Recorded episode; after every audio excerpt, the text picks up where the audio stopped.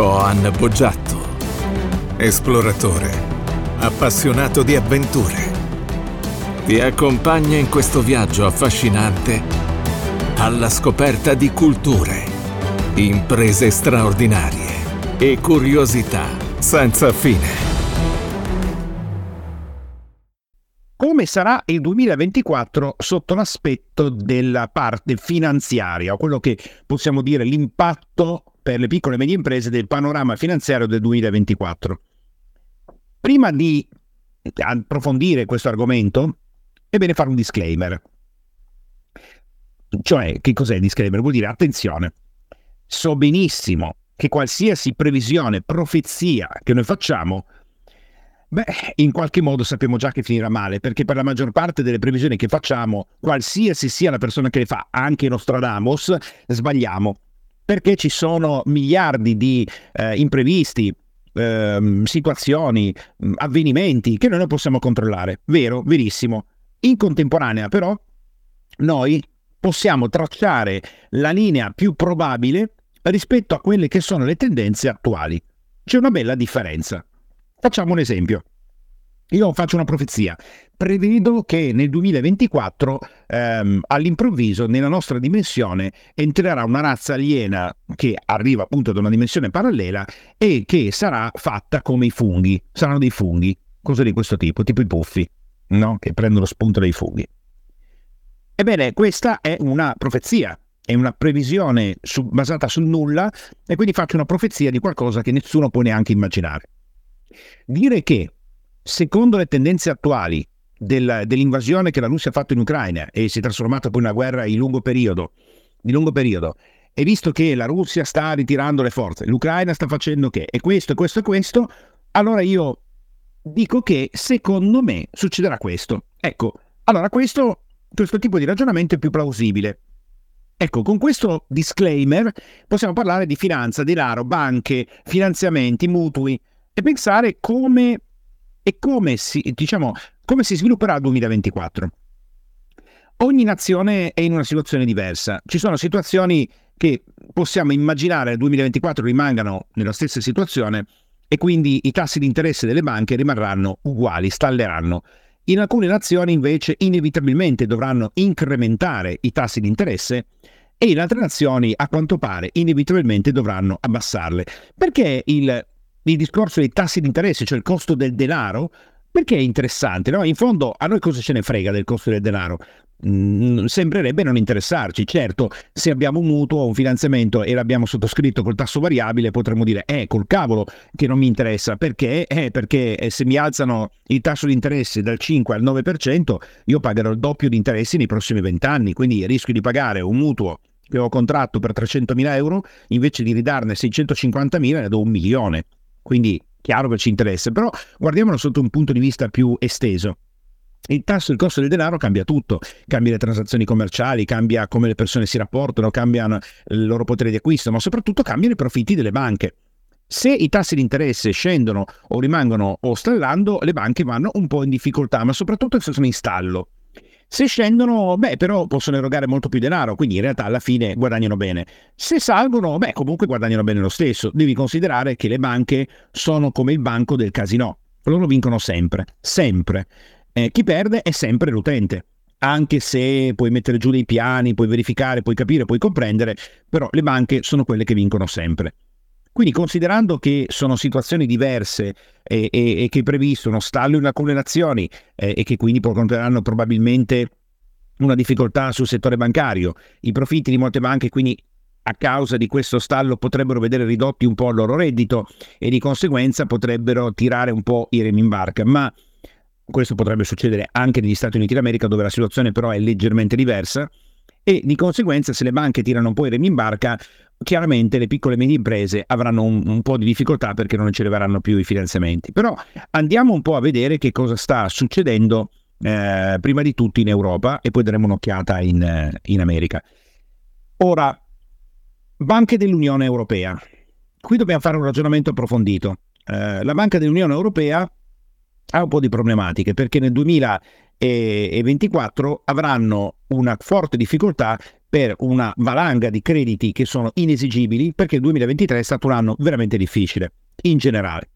Quindi che cosa vuol dire? Che le banche andranno in difficoltà e di conseguenza tireranno i remi in barca in Europa e daranno meno finanziamenti, meno prestiti agevolati, meno, meno, meno, meno alle piccole e medie imprese. Quindi come possiamo prevedere il 2024 nell'ottica banche, finanziamenti piccole e medie imprese e così via? Eh, vediamo un anno non tremendo, non fallimentare, ma oscuro. Quindi aspettiamoci poco supporto dalle banche con mutui, finanziamenti, eh, finanziamenti per le start-up e così via. Cosa succede invece nel, nel mondo asiatico?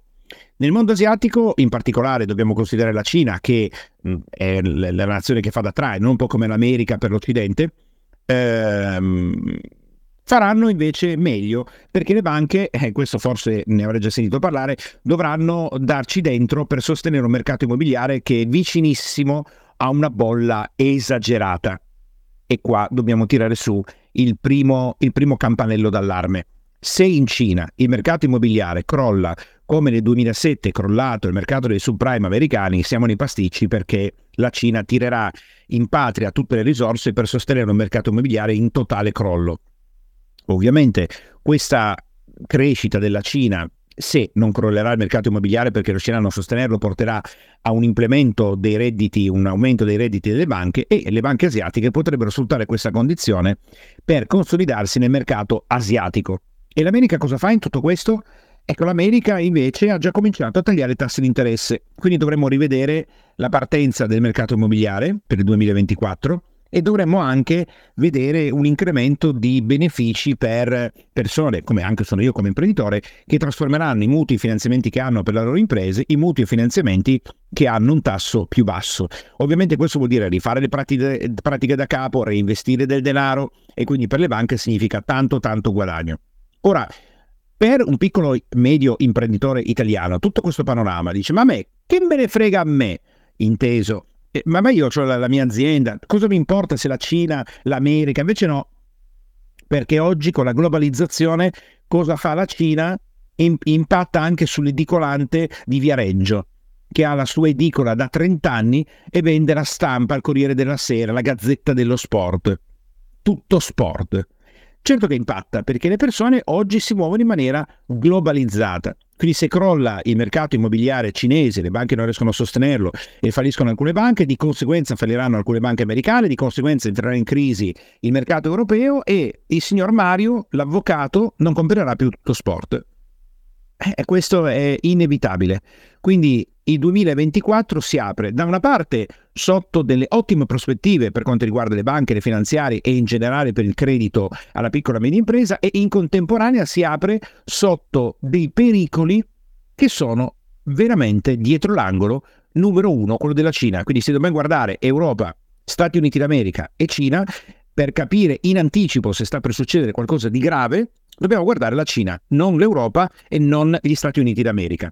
In contemporanea, il 2024 prevede un'accelerazione della riduzione delle filiali bancarie e dei bancomat.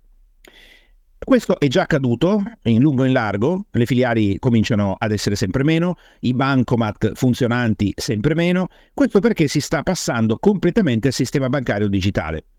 Ovviamente le piccole e medie imprese sono ancora lì che pensano di dover andare in banca a versare, a chiedere un blocchetto di assegni, a parlare col direttore, a chiedere un finanziamento, ad andare a ritirare dal bancomat, a usare la carta di debito. Ma le piccole e medie imprese, come anche le persone, devono per forza adattarsi a questa transizione che sta imponendo, perché questa è la verità, imponendo la tecnologia digitale apparentemente per gestire le finanze in maniera più sicura.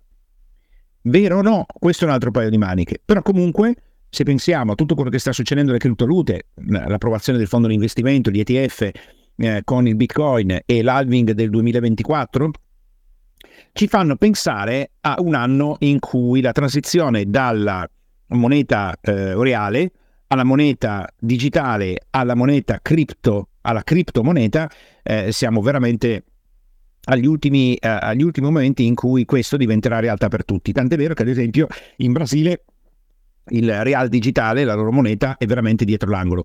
Questo che cosa farà? Comporterà nuove opportunità nuove eh, innovazioni, nuove, ehm, nuovi vantaggi per le imprese, ma anche una difficoltà, soprattutto in Italia dove il passaggio generazionale è super complicato. L'Italia è una delle nazioni più complesse al mondo per il passaggio di generazione perché l'imprenditore italiano tende a stare in azienda fino a 90 anni e a non preparare le generazioni successive per affrontare le nuove sfide. Di conseguenza in Italia potremo trovarci in forte difficoltà perché le persone alla guida delle aziende non sono mentalmente fresche, non sono preparate, non, non, non usano TikTok, non usano Robin Hood per fare gli investimenti, non usano eh, Zoom per fare il collegamento e poter vendere, fare una televendita su TikTok, non, non lo fanno. Non è che non lo fanno tutti, per la maggior parte non lo fa. Ora, insieme a questo dobbiamo andare a vedere eh, il panorama della tecnologia, di quindi quello che sarà la tecnologia applicata alla finanza, che cosa succederà, quali saranno i cambiamenti.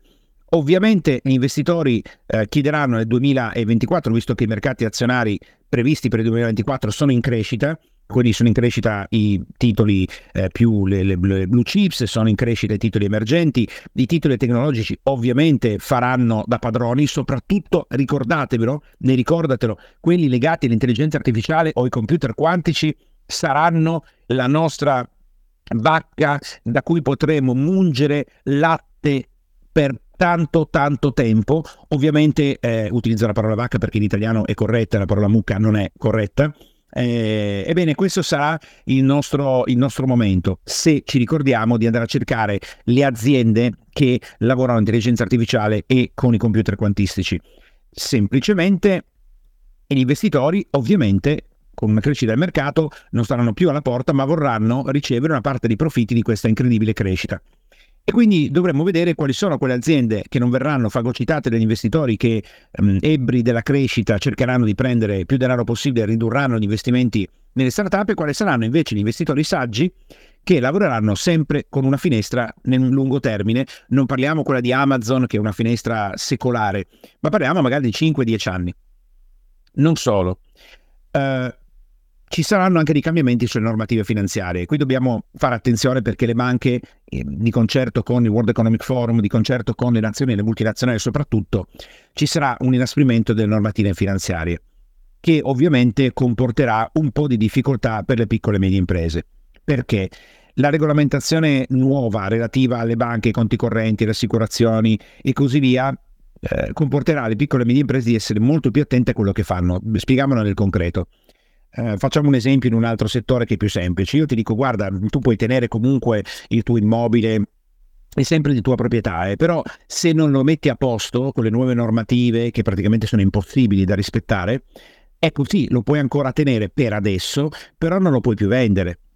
Ed ecco che il mercato immobiliare si ferma e finirà nelle mani dei colossi. Così succederà anche per i finanziamenti, i mutui. Sì, la tua azienda può tenere un finanziamento a patto che sia in regola con la normativa numero 27 che dice che l'emissione, che quindi tu nei tuoi locali ad esempio non puoi tenere il condizionatore e poi devi anche devi mangiare gli scarafaggi, devi fare una serie di cose perché altrimenti noi il finanziamento non te lo diamo. Quindi attenzione ai cambiamenti normativi perché costante, il continuo e costante attacco alla libertà avviene in tutti i settori e in tutti i rami, nessuno escluso. Il punto di attenzione primario per il 2024, che nonostante alcune difficoltà sembra la tempesta perfetta finanziario, se facciamo le mosse, le mosse giuste, come può essere un altro anno di difficoltà per chi non sa come fare le mosse giuste, ma mh, mm, con le informazioni corrette, beh, il 2024 si presenta senza ombra di dubbio come l'anno in cui tutto potrebbe andare perfettamente in allineamento. E qui dobbiamo portare la nostra attenzione alla regina delle criptovalute, il Bitcoin. Ora, il 2024 sembra essere una tempesta perfetta, ma per le criptovalute sembra essere al 100% una tempesta perfetta il vecchio mondo finanziario, come abbiamo visto, sta andando a morire, sta cambiando le normative. Ovviamente tante persone credono che di sicuro Satoshi Nakamoto sia stato un rivoluzionario, non si fanno neanche il dubbio che magari Satoshi Nakamoto non è mai esistito e anzi sono state le multinazionali o i governi ad addestrare il popolo a usare le criptovalute per spostarli sulla finanza decentralizzata, poi chiudere i cordoni e incastrarli in un nuovo recinto che è molto molto molto peggio rispetto a quello precedente. Ovviamente se tu dici questo a qualcuno ti dirà ah ecco il solito che pensa in negativo e tutto il resto. Io non penso in negativo, penso che da una parte Satoshi Nakamoto è veramente un rivoluzionario la finanza decentralizzata ci aiuterà a fare grandi cose, siamo più liberi, è fantastico, è bellissimo, diventeremo skyrocket verso della finanza. Dall'altro dico, ma potrebbe anche essere che l'abbiano fatto ad hoc per fare in modo che le persone accettassero un trasferimento in un mondo che una volta preso il controllo, altro che finanza decentralizzata. Quindi attenzione che da una parte finisce probabilmente nei prossimi anni il signoraggio bancario e di concerto invece nasce il nuovo signoraggio, signoraggio che sarà una dittatura spietata. Ma il 2024 può presentare per chi ha occhio e orecchi attenti e orecchie attente, eh, orecchi bruttissimo, orecchie eh, attente, eh, un, un, anno veramente spettacolare. E dal mio punto di vista è sufficiente seguire il BTC, il Bitcoin, per vedere se effettivamente, eh, come sembra in questo momento mentre registro, abbia intrapreso il, la parte toro. Quindi, che cosa ci possiamo aspettare nel 2024? Sicuramente per tutte le imprese e anche per le persone la sfida principale è, è il challenge principale è l'adattamento a un mondo che è sempre più digitale, la comprensione delle nuove dinamiche bancarie, di mercato, la digitalizzazione, la finanza decentralizzata e, e le, le, piccole e medie imprese ce la faranno, i business piccoli e anche quelli medi, non parliamo delle multinazionali, riusciranno a sfruttare questo cambiamento o ne saranno travolti, riusciranno a sopravvivere o a prosperare in questo contesto? Ora, potrei dare 1500 consigli, ovviamente la conoscenza fa sempre la differenza ma c'è una cosa sola, una che io consiglio di fare a qualsiasi imprenditore piccolo, medio e anche grande ed è un, un'azione che comporta però una forte apertura mentale. Bisogna acquistare un qualsiasi libro che spiega bene che cos'è la finanza decentralizzata e metterlo sul comodino per poterlo approfondire, studiare, sviscerare fino a quando dal, dagli occhi cola il sangue. Perché? Perché la finanza decentralizzata è proprio il punto in cui tutto questo discorso si accentra. È il punto in cui tutti avranno chiarezza di cosa sta succedendo. Se tu chiedi a una qualsiasi persona, ma guarda, eh, spiegami un po', ma il Bitcoin oppure questo, cosa c'entrano con la finanza decentralizzata? Ok? Ehm, ebbene, eh, eh l'altro dice, ma n- non lo so, eh, mh, mi sembra che sia il, il, il, mm, il, Bitcoin, invece non è così. Il mio suggerimento è prendere libro, un libro qualsiasi, ben fatto, ben scritto, sulla finanza decentralizzata e studiarselo, studiarselo, studiarselo, perché questo farà capire a tutti perfettamente come sfruttare nel 2024 la tempesta perfetta e come invece tenersi fuori da una disgrazia che incombe ancora una volta ancora una volta sulle persone che hanno scarsa conoscenza. Se questo episodio ti è piaciuto e lo ritieni utile, ti chiedo gentilmente di dare una valutazione 5 stelle e meglio e anche di mettere un tuo commento per aiutarci a diffondere questa trasmissione il più possibile e se vuoi condividendola anche con i tuoi amici e le tue amiche e se vuoi seguirmi dal vivo puoi cliccare sul canale Telegram che trovi in descrizione perché ogni giorno sono in diretta su Radio Freedom.